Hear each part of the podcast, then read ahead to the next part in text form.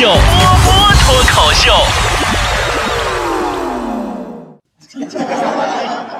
都说呀，岁儿大觉少，可是我发现我的年龄好像不太稳定，晚上觉少睡不着，早上觉大睡不醒。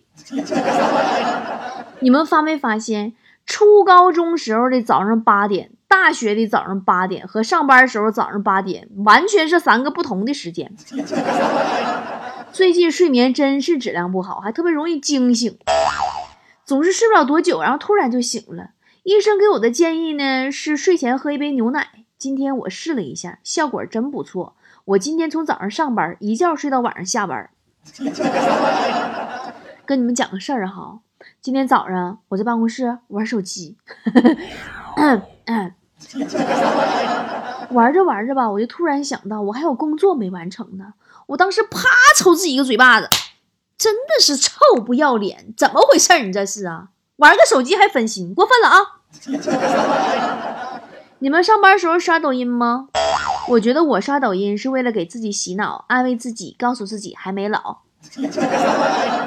哪一刻你突然觉得自己老了？我说一下啊，说一个几点，你们有没有同感？你看啊，首先第一，各种十年之约都到期了。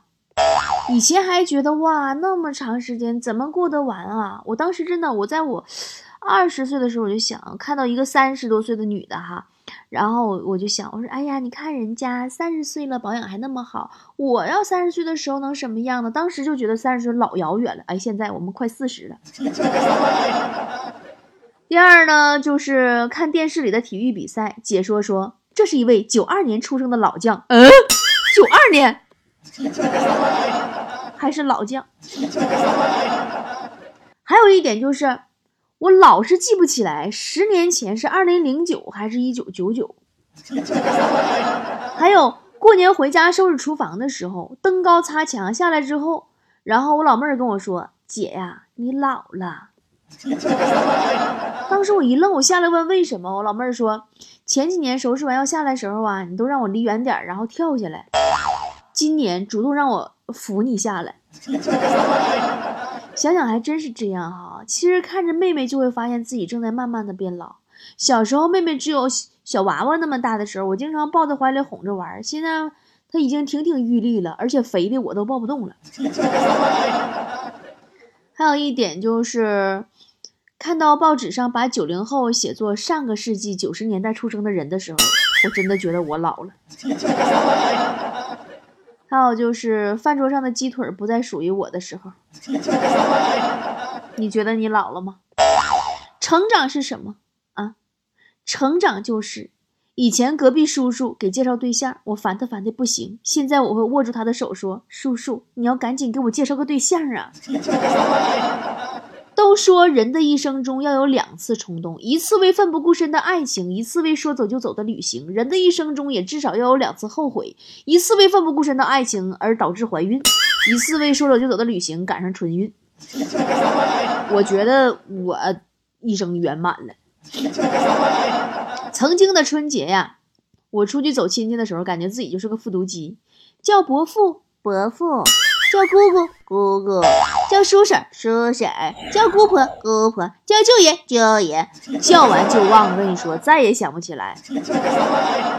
记得有次我爸带我拜年，一进门我就各种叫李叔叔好，张叔叔好，然后一个陌生的大爷说怎么不叫我，我说我不认识啊。那人说我提示你一下，口天。我脑一抽说吞伯伯好。当时反正全场安静了，然后才爆笑的。后来我岁数慢慢大了，还是不适应春节走亲戚，终于发现为什么我会和亲戚们格格不入了。第一是因为我不沾烟酒，第二是因为不喜欢谈论别人，第三因为我懒，真的我只言片语就能聊清楚的事儿，我不喜欢长谈，很快就聊完了，基本到我这儿没有家常，都是里短，都唠死了。想想我真的太狠了，从小到大不会打麻将，不会炸金花，不会扑克牌，不会狼人杀，不会王者，不会吃鸡，不会桌游，不会骰子，一到过年只有手机能给我点好脸，各种刷抖音。春节回家还不爱参与的就是同学聚会，前段时间我小学发小说说好久不见呐，刚好有个同学聚会叫我一起，我以为他说的是我们小学聚会，我就去了，结果他带我去的是他初中聚会，我一个都不认识，场面一度尴尬。我就问他，我说你带我来你初中聚会干啥呀？他说嗯，你不是我初中同学吗？尴尬不？各位老王啊，也参加同学聚会了，那场面呐。有几个混得不错的同学，开豪车穿名牌，在酒桌上点点点酒啊，哎呀，大家一顿喝呀，喝完之后开始吹牛啊，吹嘘自己怎么牛，就是有啥事全包了，找哥哥都好使之类的。然后该结账的时候都不吱声了，一个个低头找钱包啊，我钱包呢？哎，我我记我带了呀。这个时候只有老王一个人默默地转身去了吧台结账，然后骑着自己的自行车回家了。到家之后拿出同学们的钱包，面露笑容，哎，别说他们还真挺有钱呢。隔壁老王从小啊就想有钱，小时候一直在想，如果每天都有十块钱该多好啊。后来这不结婚了吗？终于实现梦想了，要感谢王嫂，每天都给他十块钱零花。说到小时候钱哈，有一次问我妈，我说妈妈，我小时候你不是说压岁钱都给我存着吗？那我长长这么大了，你不是说长大了给我吗？我钱呢？我妈老绝了，说波儿啊，在妈妈眼里你永远是个长不大的孩子呀。这个春节回家，我有一个比我小十几岁的那个表妹问我一个问题，到现在我都记忆如新，伤口拉拉淌血。哎，大姐，我遇到一个很大的难题。我说你说吧。她说你比我年长啊十几岁，你以过来人的经验帮我分析分析，解答解答呗。我说行，没问题。然后表妹想了想说，我被我妈逼婚了，可是我不想这么早结婚，你是如何做到这么大了还是一个人单身的呢？我抿了一口茶，然后喷了她一脸，去滚。曾经啊，我年轻的时候也没少处对象。记得高中的时候，有一次被我爸妈偷偷的，我就背着他们谈恋爱，晚上晚上压马路啊，就是跟男朋友在没有路灯的那个小雀黑那个小小小胡同里边就压马路。突然看见我爸骑个自行车从我旁边经过，吓得我大气儿不敢出。然后就看我爸骑过去，停住，猛地回头看我，然后又看了我男朋友一眼，说：“哟。”这就是你说的是去图书馆看书啊、哦、我当时吓懵了，我看了一眼天黑的几乎看不清人，我壮了壮胆，我趁着夜色说了一句，爸，你认错人了。哎，从前呀、啊、车马很慢，书信很远，一生只够爱一个人。现在交通信息这么发达，我以为可以多爱几个，没想到还不如从前。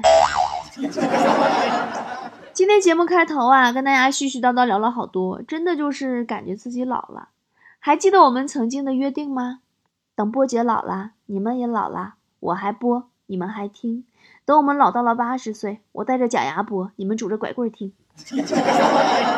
那今天就来听慢慢变老的波姐给你们讲的新段子吧。大柳说，昨天晚上跟男朋友出去散步，看见一家店门口霓虹灯闪烁，就念了出来，干柴阁。跟他说，你看这家店名字咋不叫干柴烈火阁呢？男友看了一眼闪烁的字，慢慢靠近我，双手捧着我的脸，深情地望着我。就在我以为他要吻我的时候，这货对我说，你瞎呀，人那是千子阁。凉凉说，一天我和我姐一起去西湖旅游，晚上入住一家宾馆，我说开间房两张床的，给了钱之后，老板递过来两个东西，我和我姐立马懂了，我说老板我们不用，老板说一定要的，我姐说不要了，我们只是正常关系，老板说一定要的，这正常也得要用啊，老板我都说了我们不用这种安全套之类的。老板递过来默默说了一声，这是蚊香片，爱用不用。大刚说，防盗门锁坏了，进不了屋，厂家来人半天也没修好，无奈只能一一零报警，割了防盗门。没一会儿警察来了，还从所里带了个刚抓的小偷，警察跟小偷说，快点啊，给你十分钟啊，我这回去还等下班呢。小偷说嗯、呃、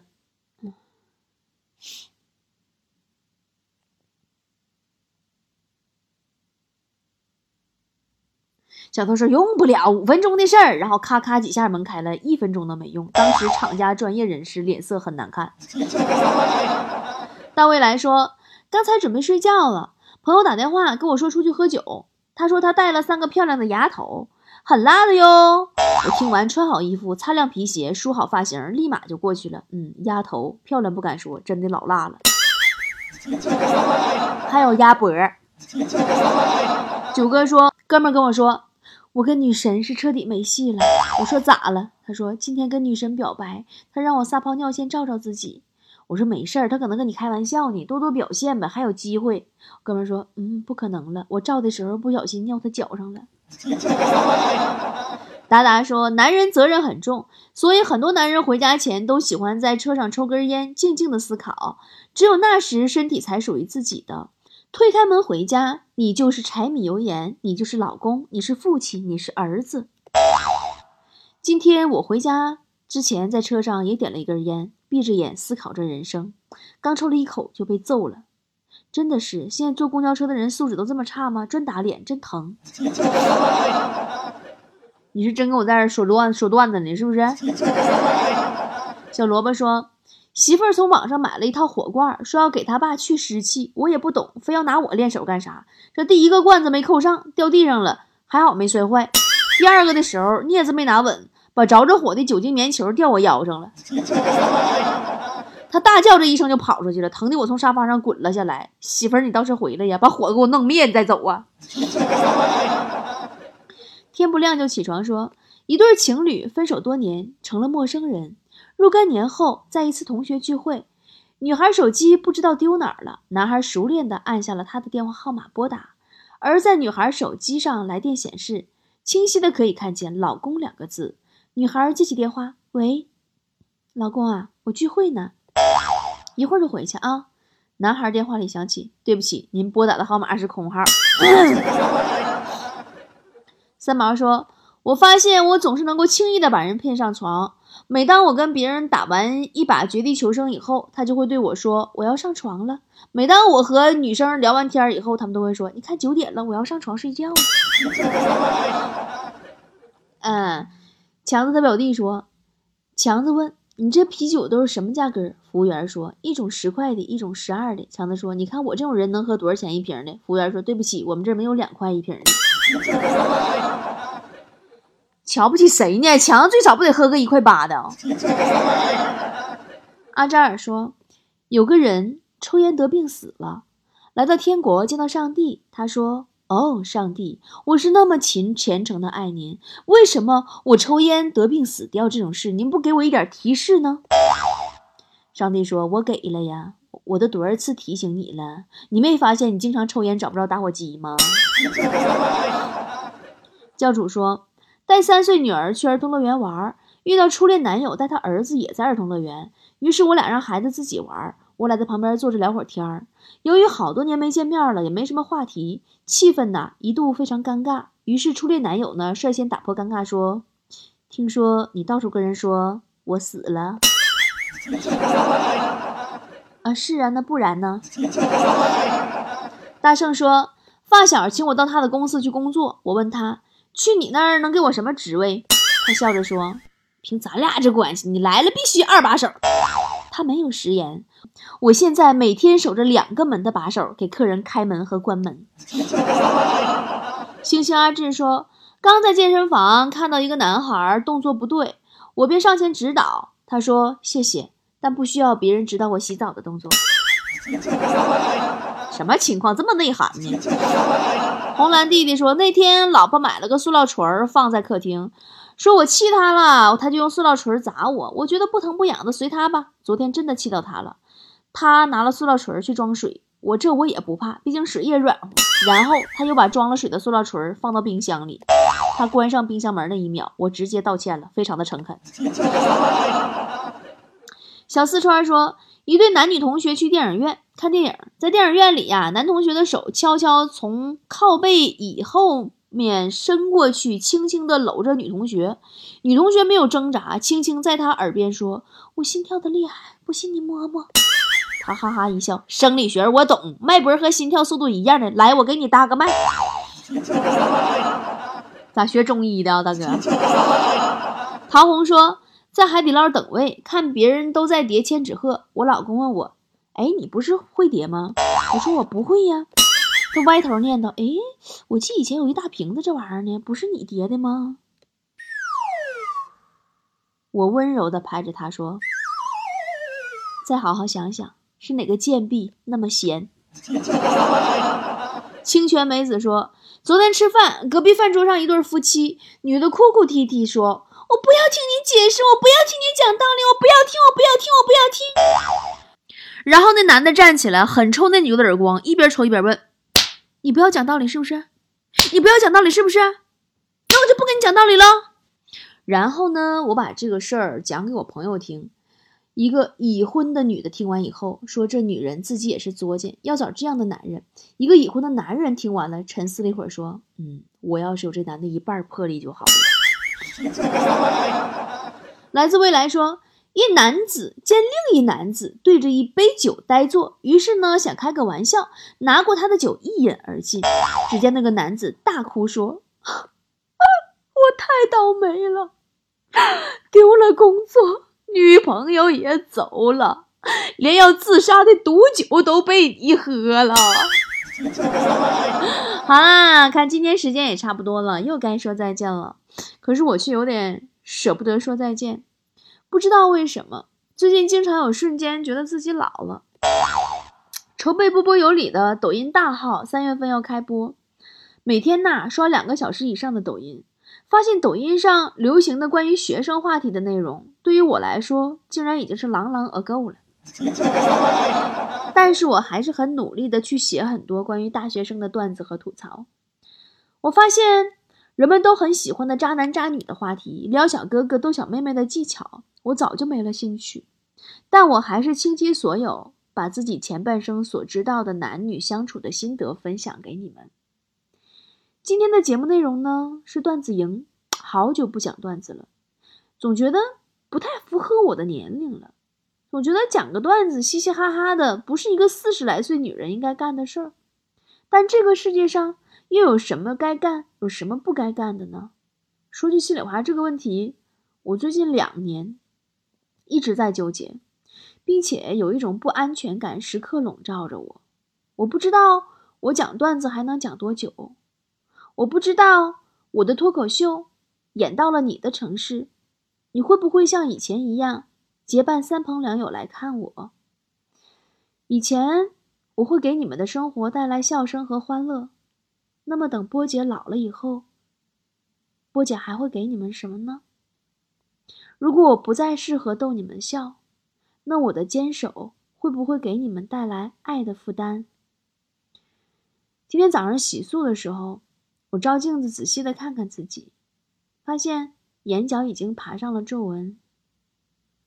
一直跟着我的声音相伴这么多年的你，有眼角纹了吗？是不是也从一个每天傻乐的小二百五，变成了担负起很多责任的上有老下有小的社会中间？那么你还有大把的时间来听我逗你笑吗？你还如以前一样动不动就能够朗声大笑吗？现在的你会不会偶尔也跟我一样叹人生百味，思世态炎凉？我从去年开始啊就做自己的社交电商的品牌，最开心的事儿是成就了很多人，突然发现自己慢慢变老的过程当中也有价值。还记得元旦的时候我吹过的牛吗？今年我要让一千个人月入过万，一百个人月入过十万。昨天我跟我的运营团队仔细碰了一下，后台数据看已经五百多人月入过万了，月入过十万的有二十多人了，我真的好开心。我们的商城在春节期间都没有停止过休息，陆续上架了近千款的新品，吃的、用的、玩的，厨房的、厕所的，国内的、国外的，保健的、护肤的，反正就是包围了整个生活的周边。但我内心还是会偶尔有失落，我不知道我的脱口秀梦会不会因为我的转型而不再纯粹。所以我今年呢给自己每个月都安排了一场脱口秀演出，运营团队提醒我说：“波儿姐，你这么演，每场都赔钱。”但是我也只想提醒我自己，勿忘初心。所以一路相伴走过来的你，还在听我的节目吗？会关注我的脱口秀演出吗？会接受我演员、主播之外，客栈老板娘和社交电商创始人的身份吗？我真心的想，你可以听我每期的节目更新。我想，我到你的城市演出的时候，你会约朋友去看。我想你计划旅行的时候，会想到丽江住一住波姐的客栈。我想你家里吃的用的生活周边，都是在我商城里买的靠谱的好东东。我想你在需要赚钱的时候，会第一个想到让波姐帮你月入过万或者十万。很多人说我变了，的确变了，是的，波姐变老了，也变得淡然了，但初心没变。生命很短，我要在活着的每一天里都绽放。无论是你们因为我而快乐，还是因为我而变得有钱，这都证明我在这个世界曾经来过，绽放过。爱你们，晚安。如果你能感动我的伸手，即使你不接受我的所有，想被爱的我，想被爱的我，束缚了枷锁，束缚了枷锁，最初的感动，最初的感动，推进的承诺。谁说没结果？冷眼嘲笑我，以往的蹉跎，今天的放纵，谁都想笑着看天空。谁说我不能？这就是我最初的梦。有些故事开始就没错。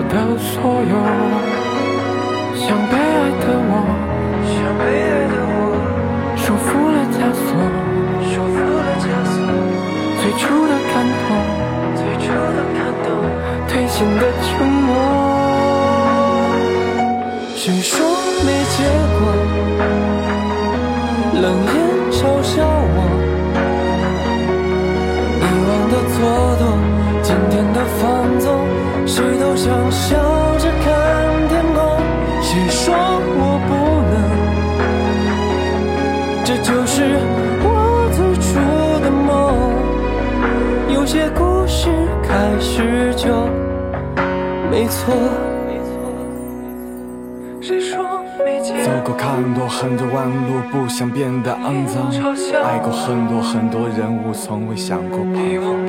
就算戳瞎我的双眼，朋友离我就渐渐远，割断我的双臂，梦想也不会被遗弃。生来本是深藏不逊桀骜，前面的敌人给我好好接招。有些故事开始就没错。